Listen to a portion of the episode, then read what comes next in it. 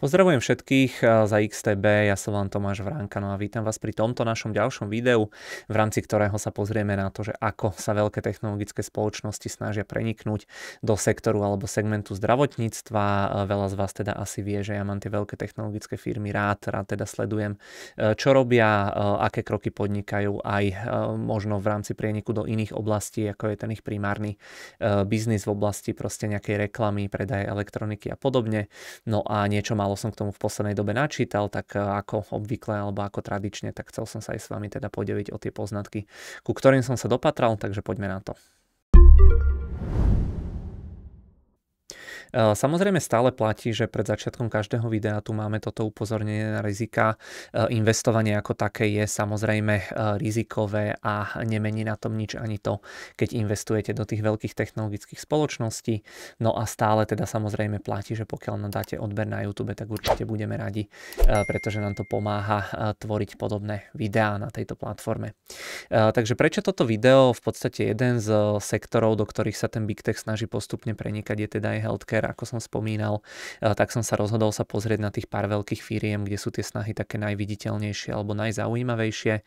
berte to teda tak, že v rámci tých následujúcich videí, pretože toto je len fakt také úvodné video, kde sa na to pozrieme ako celok a potom v priebehu tých ďalších videí vám v podstate chcem priblížiť potom jednotlivé spoločnosti. E, nebudem vám e, hovoriť teda úplne všetko o všetkých firmách, lebo to samozrejme neviem, žiaľ nesledujem úplne všetko, ale chcem vám tu spraviť taký sumár toho, na čo som narazil, čo som do Google vygooglil, čo na mňa niekde vyskočilo v rámci tých posledných mesiacov a ak teda na niečo zabudnem, tak sa ospravedlňujem. E, samozrejme toho bude o mnoho, o mnoho viac. E, tento minicyklus, alebo teda e, nazvem to ešte skôr možno také, že séria videí, to bude asi presnejšie, sa bude skladať teda z tohto úvodného videa, kde sa pozriem na to, že prečo je podľa mňa tento segment zaujímavý a hlavne sa vám posnažím trošičku vysvetliť, že prečo je tento segment zaujímavý pre tie veľké technologické firmy a potom urobím aj samostatné krátke videá k tým jednotlivým jednotlivým technologickým spoločnostiam, ktorými sú Apple, Google, eh, prípadne Amazon a Palantir. Uvidím, že čo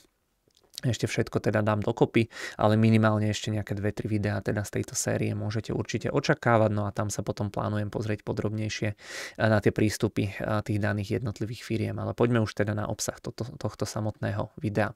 Eh, ja budem v rámci tej celej série primárne asi teda hovoriť o tom, že čo tie firmy chcú robiť v USA. Je to najväčšia svetová ekonomika, je to veľmi veľká svetová ekonomika aj z hľadiska počtu ľudí. S tými vecami tie veľké technológie technologické firmy veľakrát začínajú práve tam, e, tam majú najlepšiu integráciu tých služieb a podobne. Tie veci teda rozbiehajú e, v rámci USA primárne a tam je to všetko najrozšírenejšie. E,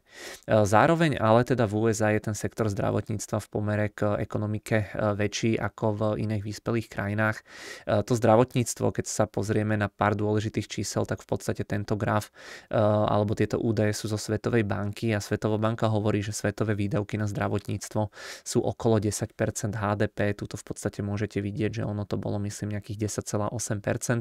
v roku 2000 to bolo asi 8,5%, takže vidíte, že dlhodobo tie výdavky na to zdravotníctvo e,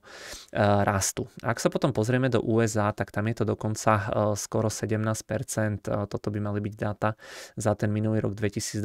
no a vidíte, že je to 16,6%. Nasledujú potom krajiny ako Nemecko, Francúzsko, Japonsko, Rakúsko a tak ďalej, ale vidíte, že vo väčšine tých rozvinutých krajín je to to možno od 10 do 12% HDP a Amerika je tam na, najďalej skoro, alebo teda má najvyššiu hodnotu skoro so, skoro so 17% HDP.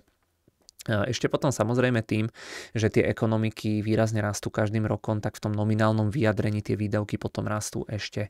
e, výraznejšie. No a jedna vec je potom samozrejme to fyzické zdravie, ktoré nám napadne ako prvé, ale teda druhá vec je potom aj nejaké to psychické zdravie, s ktorým sú stále e, čoraz väčšie problémy. E, podľa VHO zhruba 284 miliónov ľudí na svete trpí úzkostnou poruchou a zhruba 280 miliónov ľudí trpí depresiami. Takže tiež, keď si to zrátame do dokopy, tak je to koľko, ja neviem, 550 miliónov ľudí, takže takmer desatina svetovej populácie. No a tie veľké technologické firmy sa teda snažia riešiť, k tomu sa ešte dostanem. Okrem toho fyzického alebo fyziologického zdravia ešte potom aj toto e, nejaké psychické e, zdravie a tú psychológiu. E, ono napríklad asi teda veľa z vás si to všimlo, alebo teda ja som si to všimol, keď mi iPhone pri tej poslednej aktualizácii začal vyhadzovať každý deň také tie dotazníky o tom psychickom zdraví, kde kde si človek môže zaznamenávať proste tie svoje nálady, pocity, sledovať tam nejaké vzorce, že či, či sa mu dlhodobo to psychické zdravie zlepšuje alebo zhoršuje. Ja to mám zapnuté, skúšam si to tam zaznamenávať, každý deň večer na mňa vyskočí takýto nejaký e, dotazník, kde si teda vyklikám všetky tieto veci.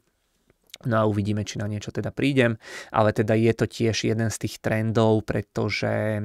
naozaj to psychické zdravie je e, tiež veľmi dôležité a inak narazil som úplnou náhodou predčasom aj e, na veľmi dobrú knihu o tomto celom. Ono myslím ten slovenský preklad, ktorý nie je úplne presný. Tá kniha sa teda nazýva, že dobrá správa o úzkosti, veľmi odporúčam, je tam fakt popísané z toho biologického alebo z toho fyziologického hľadiska, že teda prečo má v dnešnej dobe čoraz viac ľudí tie psychické problémy a prečo je to vlastne biologicky a evolučne úplne normálne a že prečo my ako ľudia nie sme eh, nikdy spokojní, takže naozaj taká kniha s prienikom, eh, že nie je to čistá psychológia, ale fakt ako dlho má nezaujala žiadna takáto kniha, eh, ale teda nebudem viac prezrádzať je to teda celé o tom, že ako funguje mozog. To som ale trošku odbočil, chcel som tým v podstate naznačiť, že naozaj to psychické zdravie je tiež, alebo tie psychické ochorenia sú teda tiež jednými z, tako, z takých civilizačných chorôb tých posledných dekád. Poďme späť teda ešte k tomu sektoru zdravotníctva. Keď sa pozrieme na to USA, tak skúste si typnúť, aké sú tie ročné výdavky na to zdravotníctvo len teda v USA. Pokiaľ ste sa už pozreli na graf, tak sa ospravedlňujem, že som to preklikol skoro, ale pokiaľ pokiaľ ešte nie, alebo ste to nerozklúčovali, tak prosím pekne, ročné e, výdavky v USA na e, sektor alebo segment zdravotníctva sú 4,3 bilióna amerických dolárov, e, nie 4,3 miliardy, ale 4,3 bilióna, čo je teda 4,3 tisíc miliard amerických dolárov, takže obrovská hodnota. Len pre kontext, tak Apple ako najväčšia americká firma má trhovú kapitalizáciu trhovú kapitalizáciu necelé 3 bilióny amerických eh, dolárov, takže je to skoro 1,5 eh, násobok Apple každý rok. Eh, keď to potom prerátame na jedného obyvateľa, tak to vychádza okolo 12,5 tisíc amerických dolárov, čo je teda s prehľadom najviac pomedzi všetkých tých krajín. Na druhom mieste môžete vidieť, že je s veľmi veľkým odstupom Švajčiarsko, Nemecko a Norsko, kde sú tie výdavky zdravotníctva na jedného človeka ročne zhruba 8 tisíc amerických dolárov. No a tak či onak sú to obrovské peniaze, tá zdravotná starostlivosť je naozaj veľmi teda drahá, najmä ak už e, nejde len o tú prevenciu, ale o to následné riešenie toho problému. E, čo je ale potom ešte horšie je to, že prečo to tak je a ako to bude vyzerať do budúcna. Zlepšovať sa to takmer isto nebude, pretože populácia vo väčšine vyspelých krajín starne. Starí ľudia bývajú viac chorí, to znamená spotrebúvajú viac tých zdrojov z toho zdravotníctva, potrebujú proste viac peňazí na to svoje fungovanie, teda takmer isté, že tie výdavky budú rásť, čo sa nám konec koncov potvrdzuje aj dlhodobo No a tu máme dáta z tých Spojených štátov amerických, kedy môžete vidieť, že ako sa vyvíjajú v priebehu rokov tie výdavky na to zdravotníctvo. Ak si to porovnáme 10 rokov dozadu s nejakými rokmi, dajme tomu 2013, tak vidíte, že tie výdavky boli 7,6 tisíc amerických dolárov. No a teraz sa bavíme, toto sú ešte dáta za 2021, ale že teraz sú skoro dvojnásobné. Takže naozaj ehm, ten problém proste pre tie štáty a pre tie rozpočty e, tu určite bude a myslím si, že teda aj z tohto dôvodu sa bude hľadať hľadať aj nejaká vyššia efektivita, vyššie nároky na tú prevenciu, ktorá e, dokáže šetriť aj životy, ale aj tie peniaze a proste bude dobré pre tie štáty a pre ľudí čokoľvek, čo môže pomôcť tie peniaze teda šetriť a práve tu prichádza na to množstvo tých techov, e, ktoré si myslím, že dokážu hľadať riešenia a už tie riešenia hľadajú teda veľmi pekné. E, ďalšie, ďalším dôvodom, prečo sú tie výdavky v USA na to zdravotníctvo také vysoké, sú teda lekári alebo mzdy lekárov v USA je v tomto veľmi špecifická krajina, pretože lekári tam majú aj veľmi drahé poistenie, to znamená, že musia si to ako keby prenášať proste aj do tých nákladov za ten výkon proste tých svojich vecí, ktoré tam robia. Majú tiež drahé štúdium a celkovo lekári v USA zarábajú veľmi dobré, priemerný plat lekára by tam mal byť okolo 350 tisíc amerických dolárov, no a tu vidíte ročné mzdy jednotlivých ako keby špecializácií v rámci, v rámci USA. Vidíte, že nejaký ort ortopeta má cez pol milióna amerických dolárov, kardiolog 420 tisíc, nejaký, ja neviem, rádiolog 430 tisíc amerických dolárov a tak ďalej. Takže naozaj aj toto je jeden z tých dôvodov, prečo je tá zdravotná starostlivosť taký veľký sektor tej ekonomiky. No a celkovo tá škola, tá medicína, to asi teda potvrdí každý, kto to študoval, asi je veľa ľudí, čo to neštudovali, tí majú samozrejme môj obdiv, ja som to nikdy nezvládol, ale teda tá medicína je určite ťažká škola, ročne sa v USA prihlási cez možno 50 tisíc ľudí, je nejaký ten dlhodobý priemer tých posledných rokov a z toho viac ako polovica je odmietnutá. Tu vidíte počet ľudí, ktoré sa hlásili teda na tú E, medicínu a tu vidíte, že koľko teda e, tých príhlašok teda bolo e, akceptovaných. No a populácia teda starne podľa odhadov v podstate okolo 100 miliónov, takže taká tretina ľudí v USA nemá dobre prístupnú tú primárnu zdravotnú starostlivosť. Ide najmä o tie vidiecké oblasti. Lekárov je v USA málo, sú tam v podstate traja lekári na tisíc ľudí, to môžete vidieť tuto niekde na tom grafe, čo je teda podobná hodnota ako napríklad v Kanade alebo v Mexiku, ale vidíte, že tie najlepšie krajiny typu nejaké Rakúsko, Nemecko, Španielsko, Taliansko, že tam tých lekárov je dajme tomu 4 až 5,5 e, na tých tisíc ľudí, takže e, naozaj v tej Amerike je možno tretinu menej lekárov ako v tých najlepších e, krajinách. No a dôvodom teda je aj to, že v USA trvá od začiatku štúdia zhruba 10 až 15 rokov, kým sa z vás stane ten lekár, takže aj toto je dôvod toho, prečo sú tam tie výdavky také vysoké a plus teda prečo je tam tých lekárov tak málo. Chcem tým v podstate povedať, že ten tlak tlak na to zdravotníctvo ako také e, rastie a bude určite rásť, preto je každá vec e, v podstate, ktorá tu dokáže zlepšiť to zdravie alebo tú produktivitu v rámci toho zdravotníctva určite teda e, vítaná a zároveň teda, že ten trh má hodnotu vyše 4 biliónov amerických dolárov ročne, čo je teda dôvodom, prečo, prečo sa do toho všetky tie techy proste tlačia, lebo tie firmy už sú natoľko veľké, že veľa zaujímavých segmentov je pre ne už nemožno zaujímavých práve preto, že nie sú dostatočne veľké, im sa neoplatí robiť robiť tie malé obchody, ale ak by prerazili tu, eh, tak im to môže na tržbách pokojne pridávať desiatky alebo stovky miliard USD ročne v horizonte tých najbližších dekád. Pomaly teda premostím k tomu, že ako už vyzerajú nejaké tie prvé prieniky, k ním sa teda dostanem k nejakým konkrétnejším veciam v rámci tých ďalších videí, ale v podstate už teraz vidiť, vidíme tie prieniky Big Techu do zdravotníctva asi úplne najbadateľnejšie.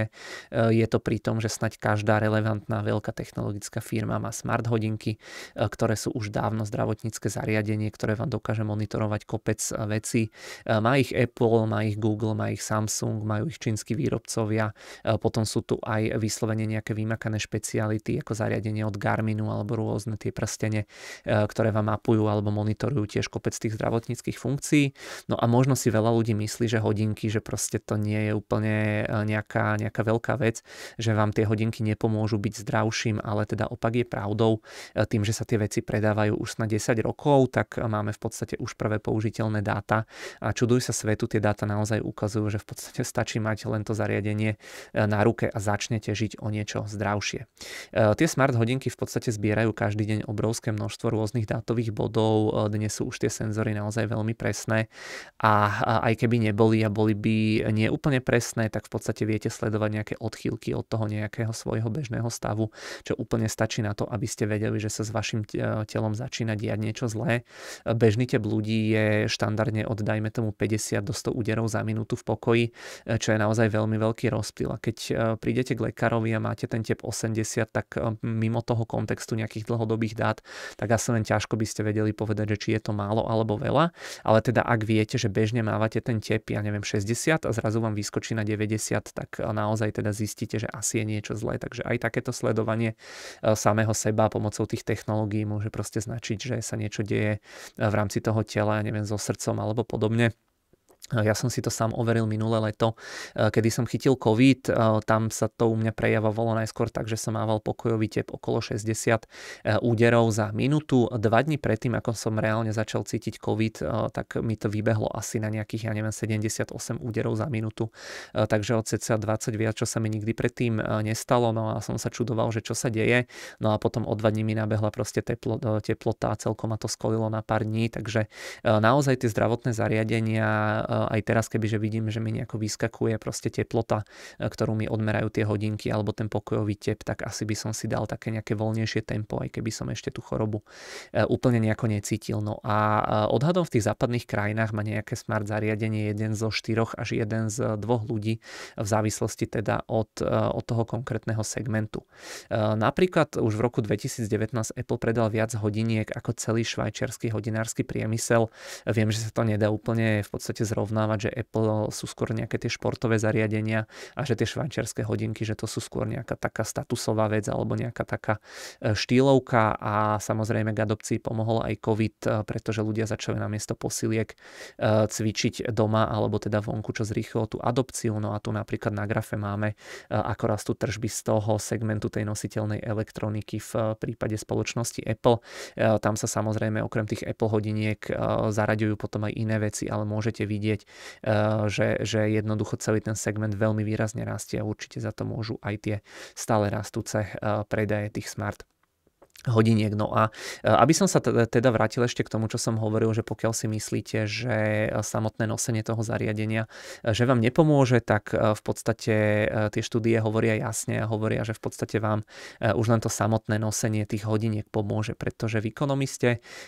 bol taký článok, kde teda písali, že niekto zhrnul 120 štúdí z tejto oblasti a ten záver je taký, že už len nosenie toho smart zariadenia vám zvyšuje počet krokov denne v priemere o 1200, čo je teda asi, asi 800 metrov, čo na prvý pohľad vyzerá úplne zanedbateľne. Týždenne vás tie smart hodinky donútia cvičiť zhruba o 50 minút viac, ako keby ste ich nemali a denne vám, denne vďaka ním sedíte o 10 minút menej, ako by ste sedeli bez tých hodiniek. To aj ja veľakrát sa pristihnem, že do niečoho sa zažeriem, tie hodinky mi začnú hovoriť, že proste ja už hodinu sedím, že by som sa mal postaviť. Takže naozaj potvrdzujem aj z vlastnej skúsenosti. No a ono to vyzerá ako na prvý pohľad, že je to proste málo, hej, že 800 metrov e, denne naviac, 10 minút cvičenia naviac a 10 minút sedenia menej, ale teda najmä pri ľuďoch, ktorí absolútne nič nerobia, tak je to v podstate celkom dosť. No a niektoré štúdie sledovali tých ľudí 4 e, až 10 rokov a záver je taký, že aj tých 1000 krokov denne znižuje úmrtnosť o 6 až 36%, čo je úplne neskutočné číslo za mňa.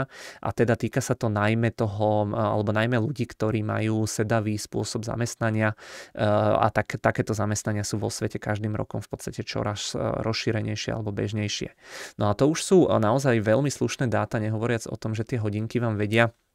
ukázať aj nejakú tú zmenu tepu alebo teploty. Viete si urobiť EKG, čo je proste brutálne dostupná a lacná prevencia. E, ono na EKG ste ešte pred pár rokmi museli chodiť proste k lekárovi, veľa ani obvodných lekárov to EKG ešte nemalo v tej ordinácii a takto to EKG si v podstate každý deň viete spraviť na, to, na tom zápesti. Sice neviem, kto by si to robil každý deň, e, ale teda teoreticky môžete. No a práve takéto veci dokážu ušetriť tomu zdravotníctvu kopec peňazí. Práve preto aj niektoré poisťovne poisťovne, najmä teda v USA, sa už rozhodli, že tie zariadenia budú dávať tým svojim poistencom k uzatvoreniu tej poistky, lebo sa im to dlhodobo proste vyplatí. Oni si zrátali, že jednoducho pokiaľ na tej veľkej vzorke dát sa takéto niečo proste udeje, že tí ľudia budú zdravší, aj keď len o trošku, tak v konečnom dôsledku proste budú platiť menej. Takže vidíte, že naozaj je za tým aj tá matematika alebo tá biznisová stránka celej tej veci. No a ak by sa tie veci dokázali v budúcnosti integrovať, že sa to napríklad automaticky synchronizuje s dátami lekára, že vy prídete proste k lekárovi, hej, mu tam cez nejaký, ja neviem, airdrop alebo cez niečo e, pošlete všetky tie svoje zdravotné záznamy, tak si zoberte, že odpadáva aj kopec vyšetrení a času, ktorý sa u lekárov e, alebo teda ich sestriček využíva takto neproduktívne. E, teoretický psychológ sa vás nebude pýtať na to, či dobre spíte, ale jednoducho si pozrie nejaký ten spánkový záznam z tých hodiniek a hneď bude vedieť, či dobre spíte alebo nie. To isté sa môže diať u nejakého kardiológa, že vás proste nepošle na nejaké špeciálne špeciálne vyšetrenia, len si stiahne dáta z tých vašich hodiniek. Alebo mobilu, eh, ono to znie ako sci-fi, hlavne teda u nás, keď eh, človek eh, sa musí veľakrát snažiť vôbec dovolať tomu lekárovi. Ja si pamätám, keď som chodil na kontroly s jedným takým športovým zranením, čo som mal, tak to bolo bežne aj tak 10-12 krát, že som volal v priebehu dňa, kým som sa dovolal. Takže u nás to naozaj znie ako sci-fi, ale technologicky by, by toho v podstate problém nemal byť. Tie bariéry by tam byť nemali, takže možno o nejakých 10, 20, 30 rokov už to bude relatívne bežné. No a tie dnešné hodinky napríklad dokážu okrem tých vecí, čo som spomínal v rámci tých srdcovo vecí, merať aj teda fibriláciu predsieni. Tá spôsobila napríklad v Británii asi 25 tisíc mozgových príhod ročne. To samozrejme, keď niekto dostane tú mozgovú príhodu, tak jednak to v podstate stojí peniaze to zdravotníctvo, jednak to zhoršuje kvalitu života tomu človeku a rodine a samozrejme aj ten človek vypadáva proste z tej produktívnej práce niekde na PNK na dlhé mesiace alebo roky. Takže naozaj si zoberte, že keby vám takéto niečo dokázali vopred zachytiť hodinky, tak naozaj, že to sa proste mnohonásobne vráti v rámci tých nákladov, e, ktoré ten systém nebude musieť vynakladať na takéto niečo. No a e, štandardné testy napríklad na tú fibriláciu predsieni sú veľmi drahé, ale hodinky to dokážu e,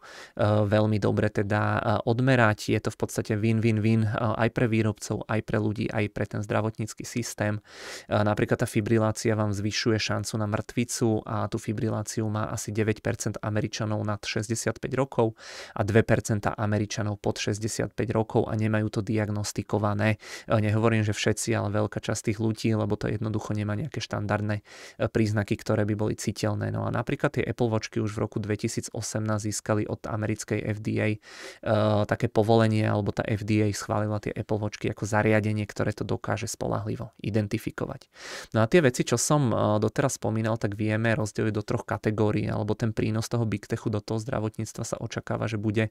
v troch kategóriách. Prvá bude prevencia, nejaká včasná, včasná diagnostika, e, druhá bude nejaká možnosť personalizovanej liečby a manažment e, chronických chorôb a ak sa v podstate zlepší všetko, zlepší sa zdravie, bude to proste menej nákladné pre všetky zúčastnené strany. No a dôležité to bude napríklad aj pre starých ľudí, pretože už teraz vedia,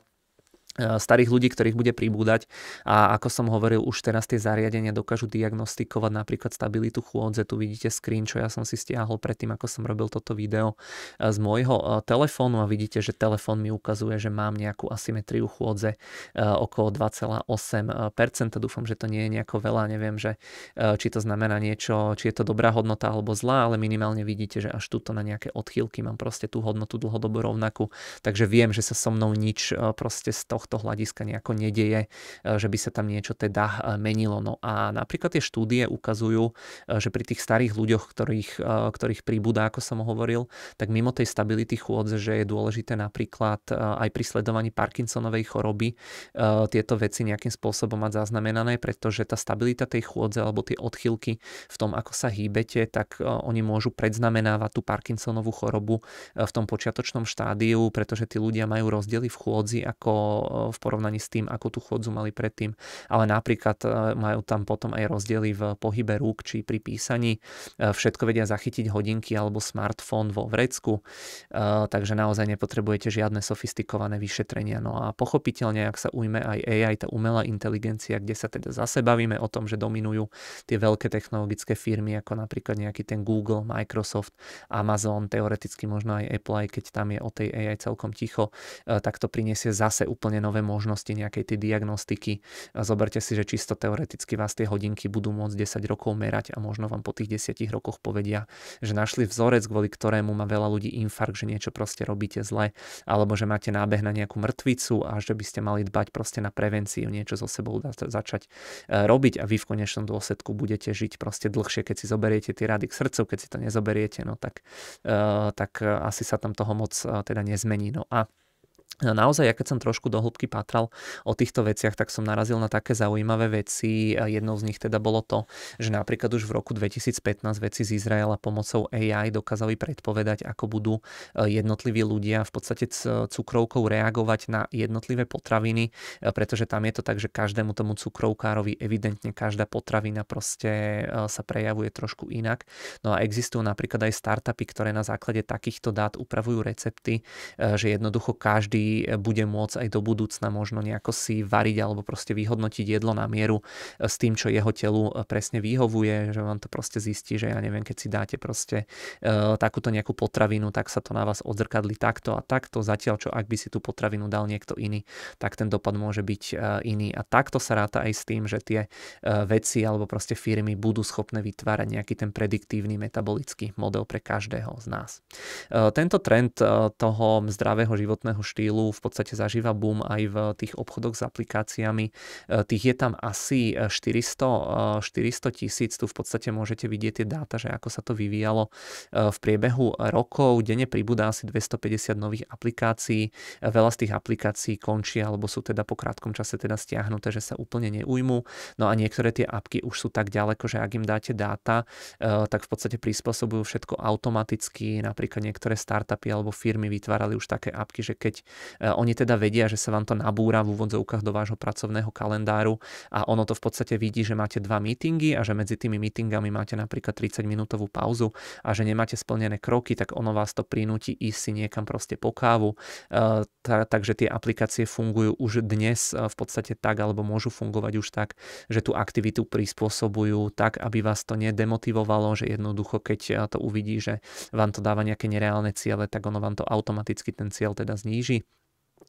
a tak, aby to bolo e, v súlade s inou aktivitou a vašim aktuálnym zdravotným stavom. E, opäť hovorím, nechcem si ani predstaviť, čo by sa tu dalo vymyslieť do budúcna, keď sa ešte trošičku posunieme v oblasti tej e, AI. No a do budúcna to vyzerá tak, že teda každý z nás bude mať nejakého svojho osobného trénera na zápesti, dokonca niektoré apky už sú tak v podstate na tom dobre, že si v rámci nich viete navoliť, že či vám má ako keby smartfón proste vypísať alebo povedať do sluchadiel, že čo robí robíte dobre, čo robíte zlé, či to má byť direktívny spôsob, alebo že či to má byť nejaký taký milší spôsob od toho nejakého hlasového asistenta. Takže vidíte, že aj na takéto veci sa začína dbať. No a e, keď sa ešte vrátime na chvíľku k tým zariadeniam, ktoré vyrábajú tie veľké technologické firmy, tak dnes majú tie smartfóny e, také presné kamery a senzory, že už sú aj apky na cvičenie, ktoré vám hovoria, že či to robíte dobre alebo zle, že vás to proste sníma a podľa nejakých vzorcov vám to povie, že sa máte napríklad viac vystrieť, že sa máte, neviem, viac natiahnuť, hej, vyššie dvihnúť ruku, viac zakloniť hlavu a podobne. To znamená, že ono vás to celú dobu sníma a na základe toho vám to hovorí, že čo máte robiť. Okrem toho e, sú tie senzory napríklad aj v hodinkách. Do budúcna sa ráta s tým, že budú tie senzory aj v slúchadlách, že vám to veľmi presne bude vedieť zmerať teplotu alebo napríklad aj v topánkach. E, tuto na tomto obrázku môžete vidieť, že sa potom e, počíta ešte aj s nejakými prsteňmi s nejakým monitorovaným eh, glukózy a eh, podobne. No a niektoré teda tie štúdie už teraz ukazujú, že takéto algoritmické vyhodnocovanie eh, toho, ako sa hýbete, má lepšie výsledky ako niektorí teda živí tréneri, ktorí by vás takto koučovali. Apky na mobile vám potom pripomínajú aj s nejakými bežnými vecami, hlavne teda pri starých ľuďoch si myslím, že veľmi dobre môže byť aj nejaké, nejaké pripomínanie toho, že kedy si máte dať nejaký liek. Opäť tuto môžete vidieť, to je screen teda z môjho iPhone iPhoneu, ja to nastavené nebám, e, nemám, lebo našťastie si zaklopem, nemusím pravidelne užívať zatiaľ žiadne lieky. E, ono to znie ako hlúposť, ale v podstate kto si raz za čas nezabudne, e, alebo kto raz za čas nezabudne proste na niečo, na čo nemá nastavenú pripomienku. Mne sa to tiež stáva, hej, že to, čo nemám proste v mobile alebo v rámci pripomienok, tak často sa mi stáva, že na to zabudnem. Takže ak by som bral nejaké lieky, obzvlášť po nejakom, ja neviem, infarkte alebo proste na nejakú vážnu diagnózu, tak určite by som si nastavil tie e, pripomienky. No a dnes už máte napríklad aj inteligentné váhy, ktoré vám dokážu merať aj zloženie toho tela. Ja mám nejakú úplne základnú Xiaomi váhu asi za 15 eur a hneď tá váha sa mi synchronizuje aj s apkou zdravie v tom mobile. Opäť, ak by som tam mal nejaké zrazu výkyvy, tak asi je to pre mňa proste aj nejaké znamenie toho, že jednoducho nie je e, zlé. No a potom aj tie apky v tých e, obchodoch, tak oni sú veľakrát zamerané na konkrétne choroby, ale aj na nejaké rodové zdravotné veci, že napríklad je aj kopec aplikácií, ktoré merajú len nejaké veci, ktoré sú dajme tomu dôležité len pre ženy, alebo teda len pre mužov. Sú tam potom aplikácie, ktoré sú zamerané na cvičenie, relaxáciu, výživu a podobne a v podstate túto tento graf vám popisuje, že aký je teda podiel tých jednotlivých jednotlivých aplikácií, teda v, tým, eh, v tých eh, obchodoch s apkami v priebehu tých jednotlivých rokov. No a čo ma ešte zaujalo, keď som, keď som pátral v týchto veciach, tak že vraj v dnešnej dobe už sa experimentuje aj s tým, že by mali existovať nejaké algoritmy, ktoré vedia diagnostikovať z vášho hlasu alebo z tej retoriky a tónu reči a podľa toho, že či sa teda mení, že či rozprávate inak, ako ste rozprávali napríklad dva roky dozadu, tak vie vám to ako keby veľmi presne diagnostikovať, či máte nábeh proste na nejaké psychické problémy, na nejaké úzkosti, depresie a podobne. Takže za mňa tiež úplne také veci, že len som teda na to pozeral, že na čom všetkom sa teda už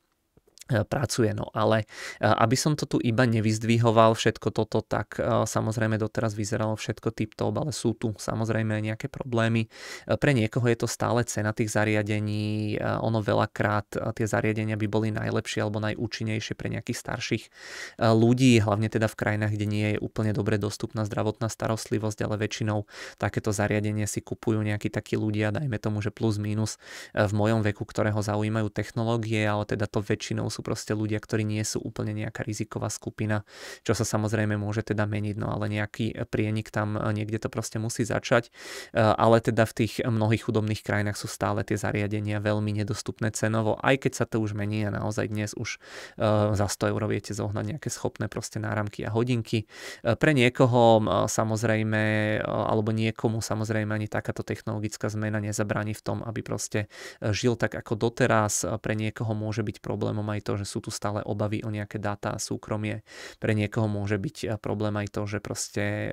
si nemôže dovoliť hej to zariadenie alebo že jednoducho si na to nevie eh, zvyknúť. No a stále je tiež potom otázna presnosť najmä tých lacnejších zariadení, ale ono by sa to malo zlepšovať potom každým rokom. Otázne je tiež teda aj to, tá bezpečnosť toho pohľadu, že ak by tie údaje alebo vaše zdravotné dáta niekam unikli, tak čisto teoreticky by vás zdravotná poisťovňa mohla odmietnúť alebo vám proste zadať nejakú e, oveľa vyššiu platbu ako niekomu inému, pokiaľ by si teda myslela, že ju budete stať veľa peňazí, e, pokiaľ teda máte nejakú predispozíciu na nejaké choroby. Takže sú tu samozrejme aj rizika, ale teda tak či tak e, to vyzerá tak, že tento segment veľmi rýchlo a veľmi výrazne rastie. Napríklad Deloitte odhaduje, že sa predáva už okolo 350 až 400 miliónov zariadení e, podobného typu ročne. Budúci rok to má byť až nejakých 440 miliónov, takže obrovské číslo. E, už teraz je nejaká tá adopcia v rámci USA 40%. Myslím, že tento graf by mal e, v podstate ukazovať, že koľko percent domácnosti alebo v koľkatých percentách domácnosti sa nachádzajú jednotlivé zariadenia. No a vidíte, že tie smartwatch v priebehu, ja neviem, 10 rokov poskočili z nuly prakticky na 40%. Vidíte, že iným technológiám, hej, či už to boli nejaké auta alebo elektrína, na e, mobilné telefóny, dajme tomu, že možno tie počítače, internet boli také zrovnateľné, ale že naozaj e, tá krivka tej adopcie je jedna z takých tých najrychlejších. E, ľudia v podstate využívajú tie smart zariadenia na mnoho vecí, toto je tiež z prieskumu Deloitu. Tu vidíte, že 59% ľudí využíva tie zariadenia ako keby na sledovanie krokov, tu v podstate vidíte na nejakú športovú výkonnosť, že 42% ľudí, na zdravie srdca 37% ľudí, spánok si sleduje 35%, ľudí, kalórie 32, hladinu stresu 17, nejaké covidové symptómy 11%, eh, nejaké chronické zdravotné veci 8% a na nejaké iné účely 2%. Eh, teda v podstate naozaj aj to využitie v rámci tých ľudí je rôznorodé, ale teda zhrnúť to môžeme primárne, že ľudia si to kupujú kvôli športu a teda kvôli uh, tomu zdraviu. Takže uh, ono tých vecí podobných by som mohol spomenúť naozaj ešte veľa. Uh, existuje kopec štúdí a štatistik, koho to viac zaujíma, tak si to určite do Google. Ale teda ja som týmto celým chcel v podstate len povedať, že to zdravie sa rieši, je drahé, bude drahšie, bude aj čoraz dôležitejšie a práve ten big tech si to nenechá uísť. A ja keď odpovedám proste proste do nejakých novín na tie otázky ohľadom tých technologických spoločností, tak ja vždy spomínam to zdravotníctvo, že to si myslím, že do budúcna bude taký najdôležitejší alebo najzaujímavejší e, segment pre ten big tech, že naozaj tie veľké firmy do toho budú mať čo povedať e, a jednoducho tá, tie ich iniciatívy v tejto oblasti sa budú čoraz viac prehlbovať. Takže toto sme v podstate mali taký úvod, že čo sa rieši už teraz a teda v tých ďalších videách, ktoré teda si priebežne pre vás nachystám, vám chcem potom predstaviť, že ako to chcú uchopiť tie jednotlivé technológie technologické firmy. Určite potom spravím samostatne Apple, samostatne Google, tam mám toho načítaného najviac. Uvidím, čo sa mi potom podarí ešte dať dokopy k iným firmám, ako napríklad ten Amazon alebo Palantir. Možno tieto dve spoločnosti nám potom dokopy, to ešte uvidím, ale teda úvod určite máme a budeme teda pokračovať pri tých ďalších teda videách, kde sa pozrieme konkrétne na to, že tie firmy, aké budú mať prístupy, už teraz vidím, že tie prístupy napríklad toho Google alebo toho Apple sú v niečom podobné, ale v niečom sú tie prístupy úplne teda rozdielne, takže sám sa teším, aké veci sa mi k tomu ešte podaria nájsť. Na teraz ale teda všetko, ja vám ďakujem veľmi pekne za pozornosť, pozerám, že to video máme také dlhšie, tak snaď vás to nenudilo ešte, že ten YouTube sa dá nastaviť tak, aby vám to prehralo teda zrýchlenie, ale naozaj si myslím, že je to téma, ktorej sa treba venovať aj z pohľadu teda toho zdravia, z pohľadu toho samotného človeka, ale hlavne keď teda ste investor, tak si myslím, že toto je naozaj jeden z tých sektorov alebo segmentov, ktoré pokiaľ máte akcie tých veľkých technologických spoločností, by ste určite nemali teda prehliadať. Takže pokúsim sa pripraviť nejaké ďalšie zaujímavé veci. Na teraz ďakujem veľmi pekne za pozornosť, prajem príjemný zvyšok dňa, opäť pripomínam možnosť odberu nášho YouTube kanálu alebo teda prehratia si predchádzajúcich videí.